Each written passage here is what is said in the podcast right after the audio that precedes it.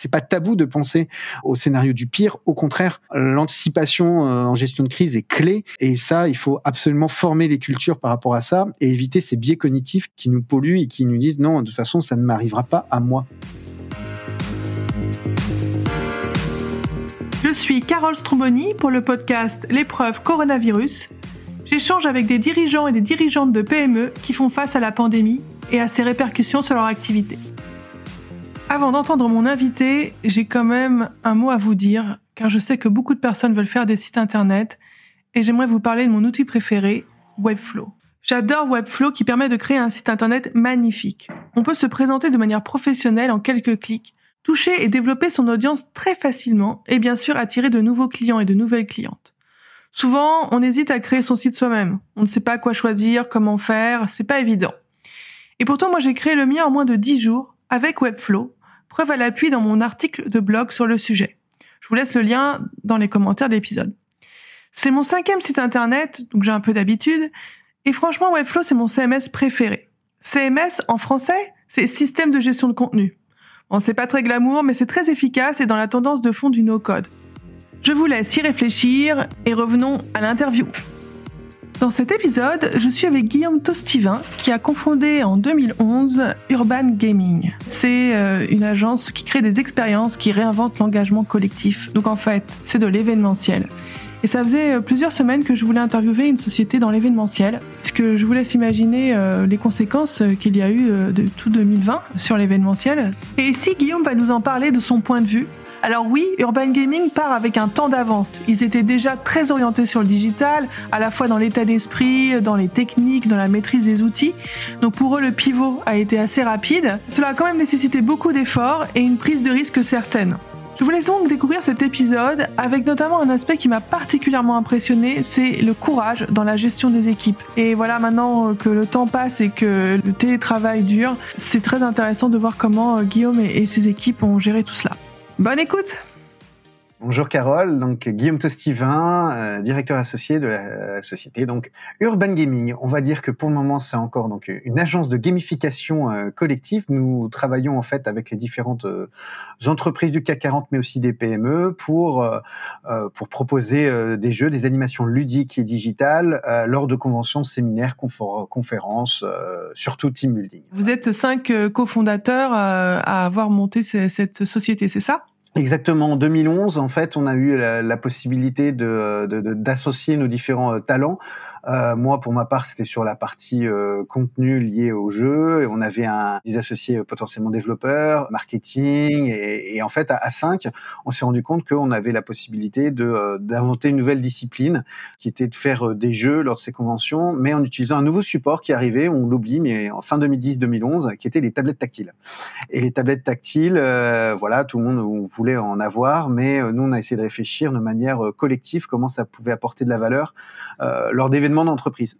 Et euh, donc, on a été les premiers à imaginer, par exemple, des rallyes euh, digitaux euh, dans la ville, des, des, animations même dans, dans les hôtels ou autres pour lors de ces événements. À partir de voilà 10 personnes jusqu'à 1000 personnes euh, en simultané. On avait un état d'esprit euh, déjà start-up, mais en fait, euh, sans le savoir, on était quand même un peu un business model, un peu service, donc en mode agence, ce qui nous a permis de nous faire grossir d'année en année, voilà, avec une croissance interne de 10-15% et de passer de 200 000 euros à, à peu près à voilà, jusqu'à 2019, on va dire 2 millions d'euros de chiffre d'affaires. Et euh, aujourd'hui, on est euh, une douzaine de personnes. Après, ce qui est intéressant, c'est que le concept donc urban gaming, euh, on a pu le déployer auprès de différentes agences partenaires en Europe et un peu partout dans le monde, qui ont repris le logiciel, créé leur propre contenu et donc avoir un peu un modèle cette fois produit. Ce concept-là a permis de créer voilà dans le monde une cinquantaine d'emplois, ce qui est un petit peu notre notre grande fierté, euh, voilà, d'avoir créé un peu un marché de niche qui est donc euh, le team building, on va dire digital. Non, génial. Donc euh, moi j'adore les jeux vidéo, c'est pour ça que je suis ravie de, de t'interviewer. Euh, j'avais pour mon livre Innovant en pratique qui est paru chez Erol en, début d'année 2020, euh, interviewé la directrice innovation d'Ubisoft et j'étais vraiment contente parce que j'adore tout ce qui est jeux vidéo, notamment la réalité virtuelle. Donc je sais que vous vous êtes développé un peu plus, on va en parler. Dis-nous un peu comment la crise vous a impacté en 2020 parce que j'imagine ça a été très très brutal. Complètement. Alors déjà, on a tendance à oublier, mais c'est presque 2019-2020. Pourquoi? Parce qu'il y a un an, pour tout le secteur de l'événementiel, donc là, je vais me faire un peu le porte-parole de l'événementiel, puisqu'on travaille avec les agences, avec euh, euh, voilà, quand on organise des, des événements. Faut pas oublier que dès novembre 2019, ça a été très compliqué pour tout le secteur euh, parce que bah, on a eu un mouvement social qu'on a, qui à la base devait durer que quelques jours, maximum quelques semaines, et qui a quand même duré deux à trois mois. Et donc il y a un an, déjà novembre-décembre euh, il faut savoir que c'est une grosse période pour euh, pour l'événementiel. Il y a beaucoup beaucoup de choses en fin d'année. Et euh, on a été bien impacté sur le mois de novembre-décembre. Et donc ça, ça a un peu plombé l'année, mais pas que nous, hein, tous nos tous nos camarades entre guillemets ont été aussi euh, impactés. Et on a vraiment démarré euh, début euh, janvier 2020. Euh, voilà, avec quand on a réuni toute l'équipe, on se dit bah on n'a pas forcément bien fini l'année, c'est un petit peu un petit peu compliqué. Ce serait un peu le moment de de se réinventer et de surtout de de se rendre beaucoup moins dépendant des potentielles crises. En fait, on avait un peu bombé le torse en 2018 en se disant que bah, les gilets jaunes qui était une autre crise encore une fois à chaque fois à chaque fin d'année. Euh, on a été passé à travers normal parce que euh, en fait on a comme une, activité B2B et que les gilets jaunes impactaient plutôt l'activité B2C euh, le week-end. Bah, on a eu très peu d'impact. Là, on a été fortement impacté puisque beaucoup de séminaires se décalaient, se reportaient, s'annulaient pour février-mars, voire même bah, donc du coup après n'ont jamais eu lieu. Euh, et donc du coup, on s'est dit euh, dès janvier bah, d'essayer d'imaginer un nouveau dispositif potentiellement à distance puisqu'on fait essentiellement l'activité présentielle. Faut savoir par exemple 2019, c'était 400 euh, événements en présentiel qu'on a animés euh, côté Urban Gaming. Donc déjà dès janvier, on s'est dit bon, euh, va falloir se réinventer. Euh, et, déjà on, s'est je vais pas dire qu'on s'est bougé, mais au mois de mars 2020, on devait faire le chiffre d'affaires historique du Urban Gaming. On avait booké je sais pas combien d'événements, on avait le séminaire de Doctolib dans le sud de l'Italie pour 1000, 1000 personnes. Voilà, et après, euh, patatras, euh, crise sanitaire si j'ose dire, euh, ça, bah, on a fait zéro chiffre d'affaires au mois de mars. Quand la crise vraiment, donc avec le, le confinement est arrivé, qu'on a qu'on a dit à l'équipe que euh, voilà, on, ne savait pas comment ça allait se passer par la suite. Il y en a qui partaient un peu, euh, on va pas dire en pleurs, mais très en, très anxieux, sachant qu'il y avait déjà euh, trois mois qui avaient été compliqués avant, encore une fois. Donc euh, c'était le, le, deuxième, nous c'était déjà presque une deuxième vague, mais beaucoup beaucoup plus beaucoup plus importante. Donc oui, énorme impact et on a tout de suite géré en mode gestion de crise. ce qui est fou, c'est que quand on est conçoit des jeux, on conçoit des jeux nous, bon, pour beaucoup sur la cohésion, mais parfois sur la des jeux sérieux, des serious games, tu connais sans doute. Et, euh, et du coup, euh, on a des jeux sur la conduite du changement, l'intelligence émotionnelle, et même j'ai un jeu sur la gestion de crise et eh ben j'ai appliqué euh, vraiment le mode gestion de crise euh, en disant bon là il se passe quelque chose d'assez incroyable donc euh, je vais tenir un journal de bord quotidien. Qu'est-ce qu'on fait? Quelles sont les actions? On savait potentiellement que le gouvernement allait mettre des actions en place mais on s'est dit il allait avoir une traçabilité. On était on a tout activé côté chômage partiel aide et autres quel qu'il soit. Et donc vraiment le mois de mars ça a été pilotage de pilotage de la crise pilotage en même temps produit avec notre produit distanciel euh, qu'on essayait euh, de, de, concevoir. Euh, on l'a un peu, du coup, lancé un peu en, en, janvier, mais dès le mois d'avril, coup de chance, à fin avril, on a pu déjà l'expérimenter au sein d'un grand groupe pour au sein de 1000 personnes. Et donc, dès fin avril, dès fin avril, en un mois et demi, on va dire, on avait sécurisé le côté innovation produit parce qu'on avait un nouveau potentiel produit, même si la demande n'était pas là, et on avait pérenniser, je dirais sécuriser euh, la société puisque euh, on a fait les démarches pour le PGE, pour le prêt, euh, prêt garanti entreprise. Et là, la bonne nouvelle, là c'est un message pour toutes les PME, c'est quand tous les ans, quand vous gérez à peu près bien votre boîte et que vous versez pas des dividendes de fou ou autre, et, et bah vous avez encore une bonne santé relative, je veux dire financière, mais vous n'avez pas tant, tant de dettes que ça. Nous, on n'avait pas de, de, grosses dettes. Et nous, notre PGE auprès de notre établissement bancaire, bah, je m'en souviens encore, il a été accordé en un temps record, mais euh, je signe le papier le vendredi et le, mardi, on avait, euh, on avait l'argent qui était sur notre compte. On avait tout l'argent du crédit qui était euh, sur notre compte en, en trois jours. Donc franchement, gros, gros succès par rapport à ça. Ah, génial, c'était quelle banque? Alors, BNP Paribas, pour pas les citer. Une fois qu'on dit du bien d'elle. Mais Exactement, mais c'est ça que donc euh, on était, tu te souviens, on était en même période vraiment confinement et moi j'ai plusieurs amis entrepreneurs et euh, je sais que euh, c'était c'était compliqué. Donc je me dis ça va être compliqué et en fait, bah si tu nourris bien des, des, des relations avec ton banquier, ton établissement bancaire et que ça se passe bien, et bah ça ça peut vite se décanter. C'est ce qui s'est c'est ce qui s'est produit. Donc en fait ça a été une bonne nouvelle psychologique pour un peu tout le monde. Puis ensuite la la mise en place donc du chômage partiel sur euh, mai-juin. Et euh, la bonne nouvelle, c'est que les effets de notre euh, offre distancielle, donc tout le contenu comme on le portait sur tablette tactile, et ben là l'idée c'était de le, déporter et de le mettre sur smartphone, sur PC. Et euh, alors bien sûr c'était pas physique, mais virtuellement on commençait déjà à avoir l'émergence de Zoom, de Teams et d'imaginer donc des premiers team building distanciels avec certains clients au mois de mai, au mois de juin. Et ça pareil là là-dessus le, troisième facteur clé de succès c'était nos clients, nos clients qui nous ont fait confiance depuis quand quand es en mode agence depuis 8-9 ans, euh, et ben ils ont la même problématique que toi et ils sont ouverts à euh, des alternatives. Et donc nous, on leur dit, bah, écoutez, nous, on a quelque chose qui va sortir, qui est en distanciel, qui certes ne sera pas forcément bien présentiel, mais ça pourra vous donner une bonne image, dire qu'il y a une alternative distancielle. Donc tentons, expérimentons, euh, faisons un POC et puis euh, voyons, voyons ce qui se passe. Et donc, mai-juin, on a commencé à faire nos, premières activités. On a commencé à déchemer le tiers de l'équipe qui était nos game designers, le pôle contenu un métier assez sympathique, ça te plairait bien, c'est être game designer, c'est de prendre un sujet et de le gamifier, euh, de, de, de, le rendre euh, vraiment beaucoup plus euh, ludique. Et parfois, ça peut être des sujets type, parfois des sujets très sérieux. On a des jeux sur la RGPD, sur la cybersécurité, sur la loi anticorruption. Et donc, ce métier de game designer, eh ben, eh bien, il doit, à partir d'un sujet, imaginer un jeu personnalisé ou parfois un jeu générique. Et là, nos game designers ont commencé à avoir quelques commandes d'adaptation de nos dispositifs qu'on faisait présentiel en distanciel. Et donc, c'était les premiers à qui on a pu euh, déchômer. Ah oui, donc euh, vous avez réussi à, à restaffer tout le monde finalement sur des missions en distanciel désormais. Exactement, quasiment là, on est en fin d'année, euh, on a euh, on a déchômé quasiment euh, tout le monde. On a commencé à ne plus perdre d'argent à partir d'octobre grosso modo. En fait, il y a eu un effet de à partir de mi-octobre. Les clients qui, qui disaient à court terme, enfin, je dirais, voulaient miser sur le retour du présentiel, ne voulait pas forcément investir d'adaptation en distanciel. Et là, mi-octobre, quand le président a dit, bah, on en a au moins jusqu'à l'été 2021, tous les devis que j'avais envoyés euh, les 4 à 6 mois, eh bien, les clients rappellent en disant, on valide, on finance, on veut le jeu avant le 15 ou le 17 décembre.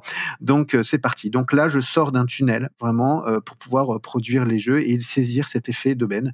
Sur le mois de décembre, on a fait 60 événements en distanciel. C'est vrai que les salariés avaient besoin de cohésion, besoin de se retrouver et donc ça nous a tenu à cœur de, de pouvoir proposer proposer des choses et de, de proposer aussi les adaptations pour nos clients fidèles. Et donc toi, tu travailles avec un, une variété de, de, business, grands groupes, PME, TPE, euh, j'imagine ETI. Est-ce que tu pourrais nous donner un exemple euh, d'un événement que tu as organisé pour une PME euh, récemment? Bah, c'est surtout des, des team building, j'avoue, euh, qu'on a organisé là récemment bah, pour euh, pendant la période de, fin d'année pour une vingtaine ou trentaine de personnes.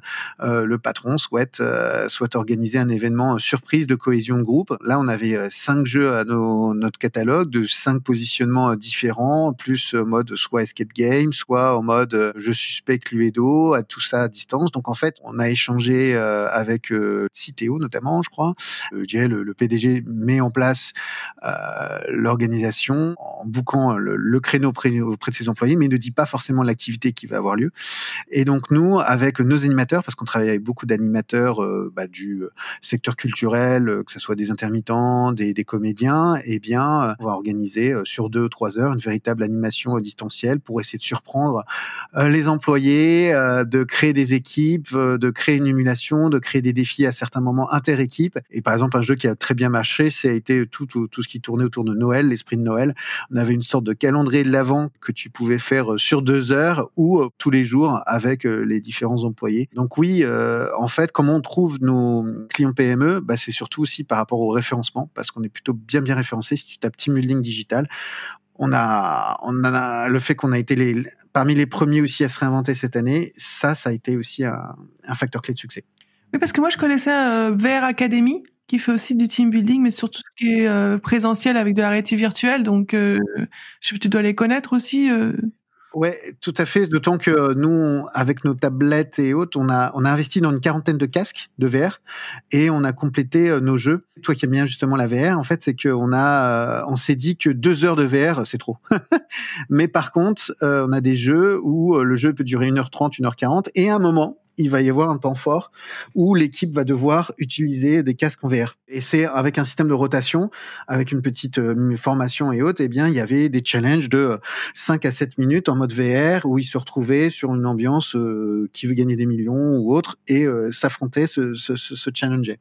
Donc ça, c'est plutôt des, des, extensions qu'on a, a un peu mis, mis en place lors du bon temps du présentiel, si j'ose dire.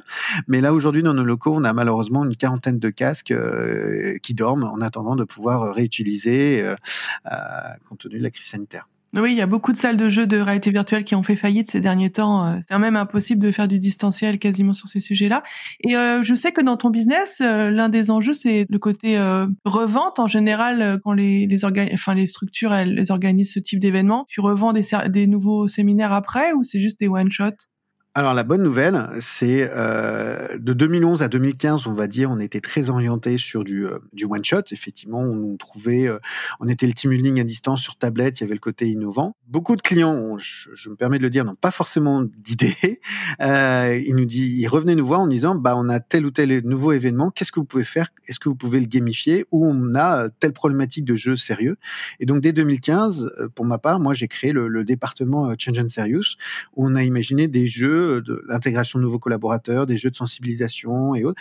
Et donc en fait, euh, si, ça nous permet d'avoir maintenant du récurrent et voire même des programmes, des programmes qui peuvent durer deux ou trois ans où on forme le client à nos jeux et lui-même il anime les jeux.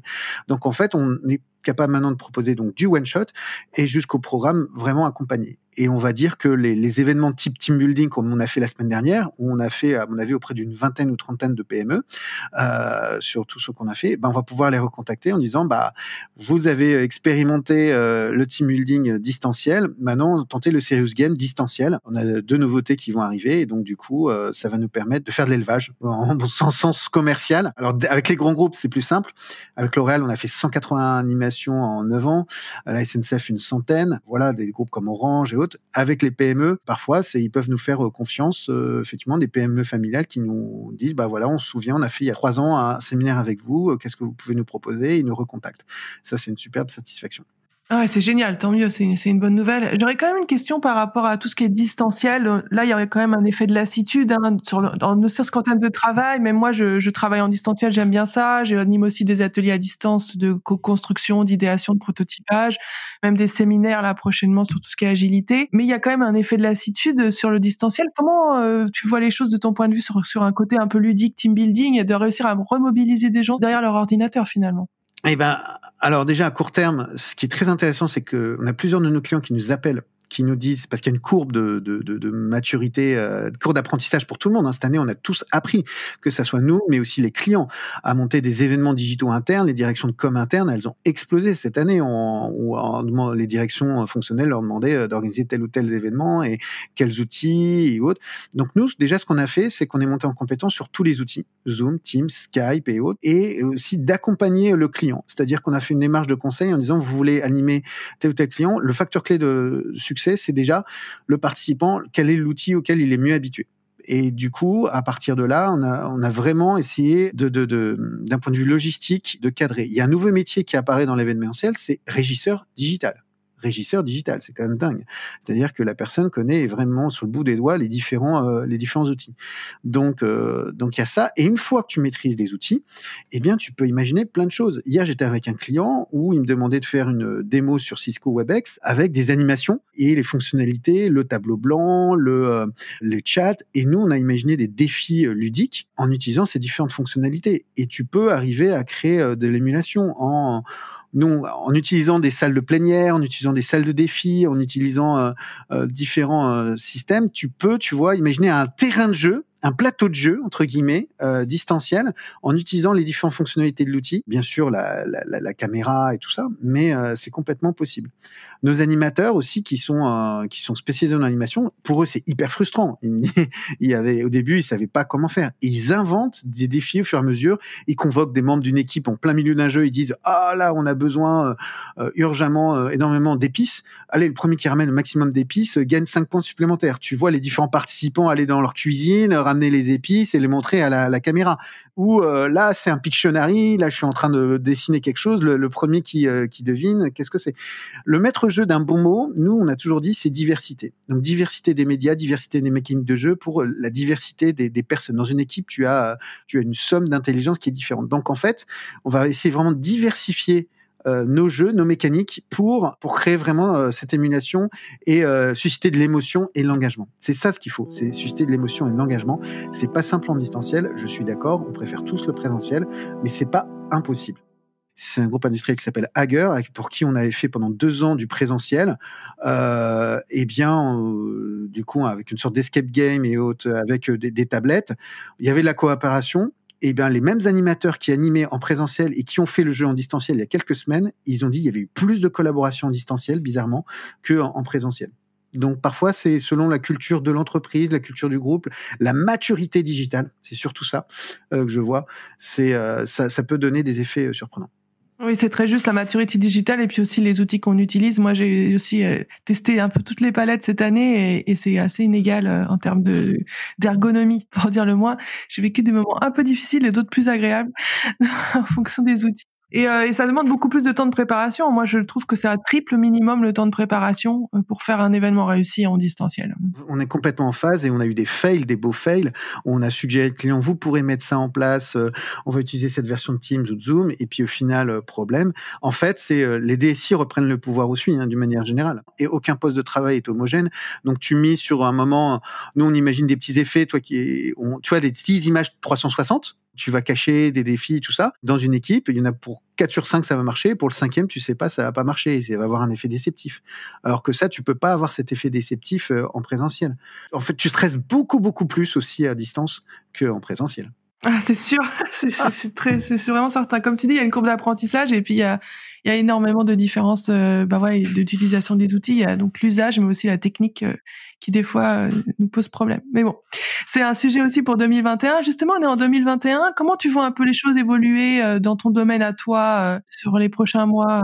Alors, bah, je pense qu'on va être encore en 2021. il va y avoir encore un effet d'aubaine évident par rapport au distanciel, mais je t'avoue que nous, depuis 6-7 mois, on anticipe le retour du présentiel, le retour des beaux jours, le retour de l'envie de sortir, ou qui va être aussi assez fort, et surtout un nouveau mode. Un peu, tu sais, dans la, la formation, on disait, ah, est-ce qu'il faut que ça soit 100% présent il faut que ça soit 100% distanciel. Il y a le blended learning ou, l'hybride. Moi, je parie beaucoup sur l'hybride. On pourra faire des jeux en combinant des personnes en présentiel et en distanciel. Par exemple, je vais faire un, événement où, euh, où les personnes vont se retrouver en physique dans des salles, mais ils seront euh, réunis ensemble par sous, en groupe, en mode distanciel.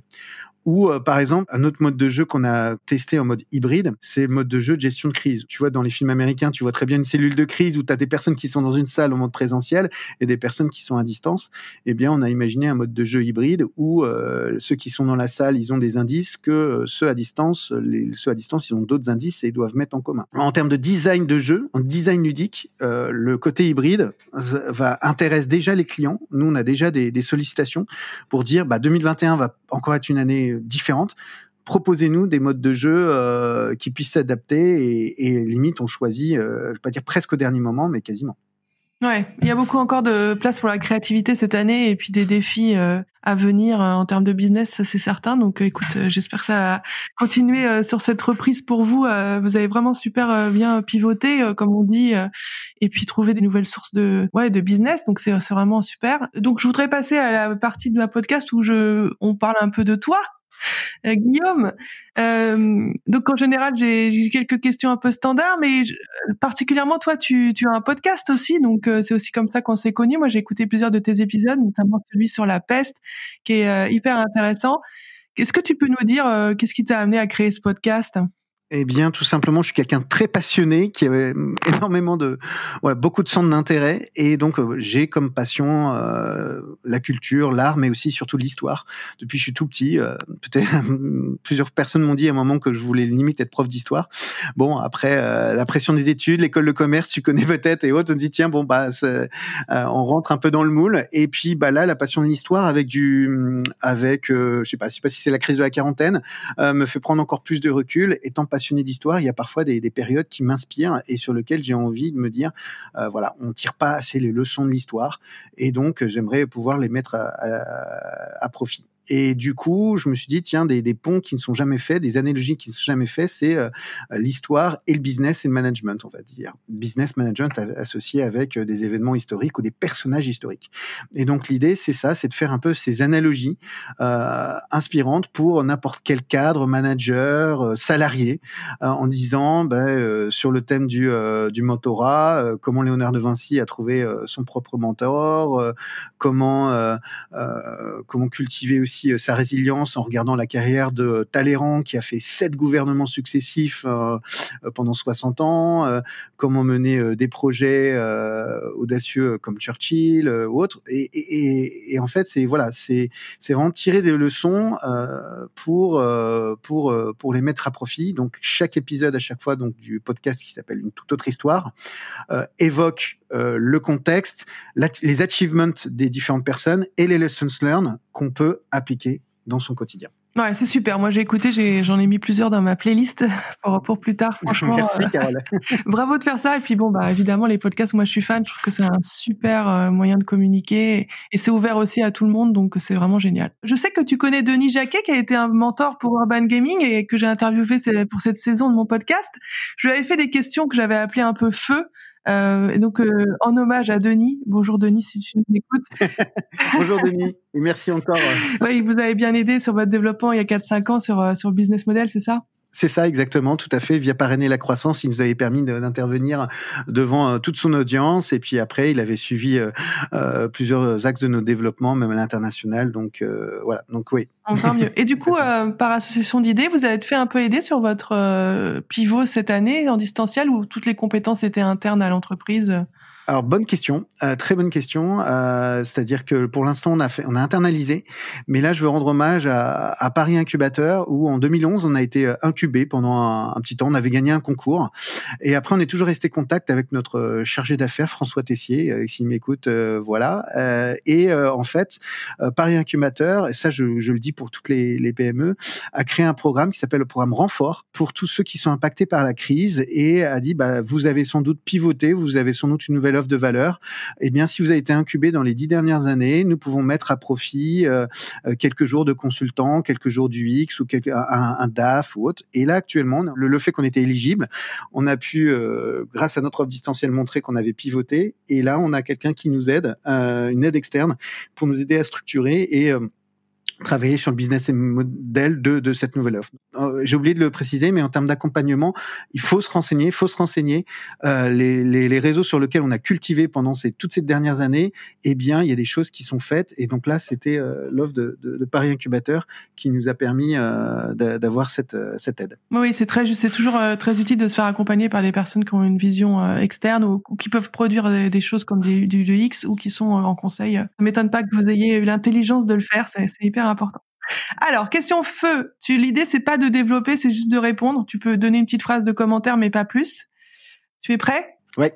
Alors, soleil ou pluie? Soleil. Essai ou roman? Roman. Roman. PlayStation ou Nintendo? Mmh, Nintendo, Nintendo. Tablette ou casque de réalité virtuelle? Ah, c'est dur là. Les, les deux, les deux, les deux. Les deux. Ok. Euh, chasse au trésor ou escape game? Ah, c'est encore plus dur. Euh... Ah, chasse au trésor d'une manière globale. Ah, moi c'est pareil. réalité virtuelle ou réalité augmentée? Ouais, réalité augmentée. Euh, parce que euh, ouais, pas, pas, par nature, parce que je pense qu'il y a encore plein plein de choses à, à faire. Virtuel, c'est encore plus le saut dans l'inconnu. Pourquoi pas Mais là, en 2021, je dirais d'abord réalité augmentée. Et enfin la dernière, Charlotte Perriand ou Eddie Lamar? Ah, bonne question aussi. Oh là là, t'as bien fouillé, c'est vrai. Euh, non, Eddie Lamar parce que effectivement, c'est quand même incroyable que son histoire, juste pour ça, pour information, si vous avez le Wi-Fi sur votre téléphone ou le, le GPS, c'est quand même grâce elle et qui elle a été une actrice et qui à un moment euh, a donné euh, feu à différentes passions. Elle a essayé de se reconvertir, ça n'a pas forcément abouti du temps de son vivant et donc c'est un peu une histoire qui mériterait d'être portée à l'écran. Il y a même eu un documentaire sur Arte qui est, magnifique, mais voilà. Non, Eddie Lamar pour pour le côté nostalgie et croire en ses opportunités et en, une reconversion. Ouais, c'est très beau. bah, merci beaucoup Guillaume. Juste avant de te poser les deux dernières questions du podcast, euh, je sais que toi tu connais ton MBTI. Qu'est-ce que j'ai mis? J'ai mis ENFP, hein, je crois. Mais euh, je l'ai fait. Alors c'est intéressant, c'est mon, associé euh, en 2011. Euh, ça c'est assez intéressant. Si vous créez une société, bah, ça peut être intéressant vis-à-vis de ses associés de faire faire le test MBTI. Comme c'est lui qui a assemblé l'équipe, donc c'est Martin Tissier, il avait voulu, je vais pas dire faire passer un test de personnalité, mais aux différents associés un peu mieux se connaître. Donc j'avoue que je l'ai pas refait depuis. Peut-être que ça a évolué, mais voilà les circonstances dans lesquelles on a fait ce test MBTI. Et qu'est-ce que tu en retiens de. C'était il y a quelques temps déjà. T'en as retenu quoi de pour toi-même? Bah pour moi-même que c'était surtout le même que mon associé. Au-delà du euh, du fond lui-même, c'est vraiment, moi, je l'ai retenu pour un terme de complémentarité parce qu'il est à l'opposé de certains de mes associés et il est quasiment le même que celui de mon associé principal qui est, qui est Martin. Savoir ça, c'est assez intéressant pour mieux pouvoir euh, collaborer. Ça m'a pas apporté tant que ça d'un point de vue, je dirais, personnel individuel, mais plus sur la partie collective, à travailler en groupe. Je pense que initier, par exemple, un travail de groupe, ça peut être très intéressant de, que chacun fasse son test MBTI tout à fait. C'est l'usage le plus important en termes d'entrepreneuriat. Effectivement, c'est de se connaître soi-même d'une part et de connaître ses points d'amélioration, mais aussi de connaître les autres et de pouvoir euh, mieux travailler avec eux. Et en revanche, euh, on a le même signe astro, le même ascendant. Donc, euh, tu es Capricorne ah, d'ascendant Sagittaire, c'est ça? C'est ça, exactement. Donc janvier, c'est notre euh, mois d'anniversaire. Ah, exactement. Je viens le passer, c'est 6 janvier, donc euh, date de l'épiphanie. Et ouais, ah, moi, c'est le 7, moi. On est vraiment proches. Ah, bah. moi aussi, j'aurais pu travailler dans les jeux vidéo. Oh là là.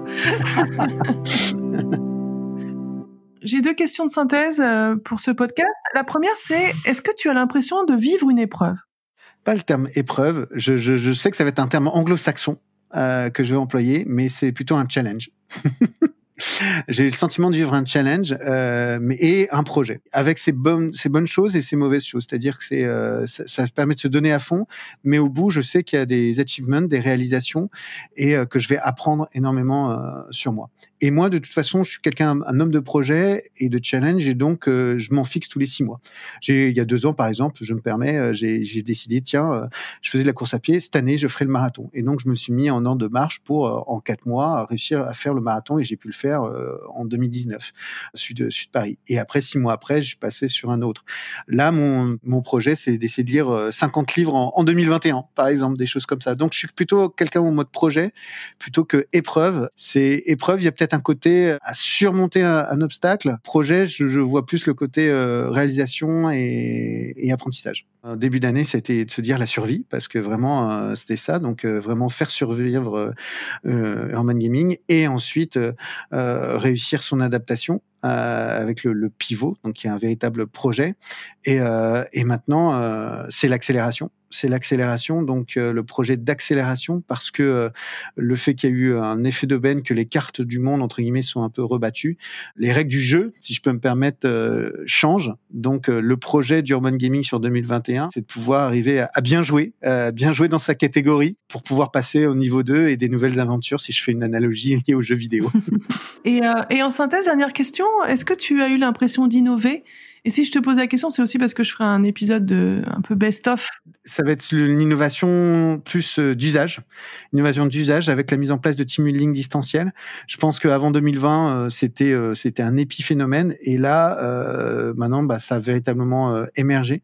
Donc tout comme nous, le team building digital qu'on avait fait sur tablette en 2011, euh, là, donc le team building distanciel, c'est une innovation d'usage et je pense que si on a innové, c'est vraiment dans l'accompagnement, ce que j'évoquais, la prise en main des outils euh, des nouvelles mécaniques euh, de jeu qu'on peut faire euh, à distance en suscitant des émotions, de l'engagement. Donc pour moi, c'est plutôt de l'innovation d'usage et qui, est remontée par, nos animateurs, par nos clients, par différents effets positifs. Donc innovation plus d'usage que va dire, technologique en tant que tel.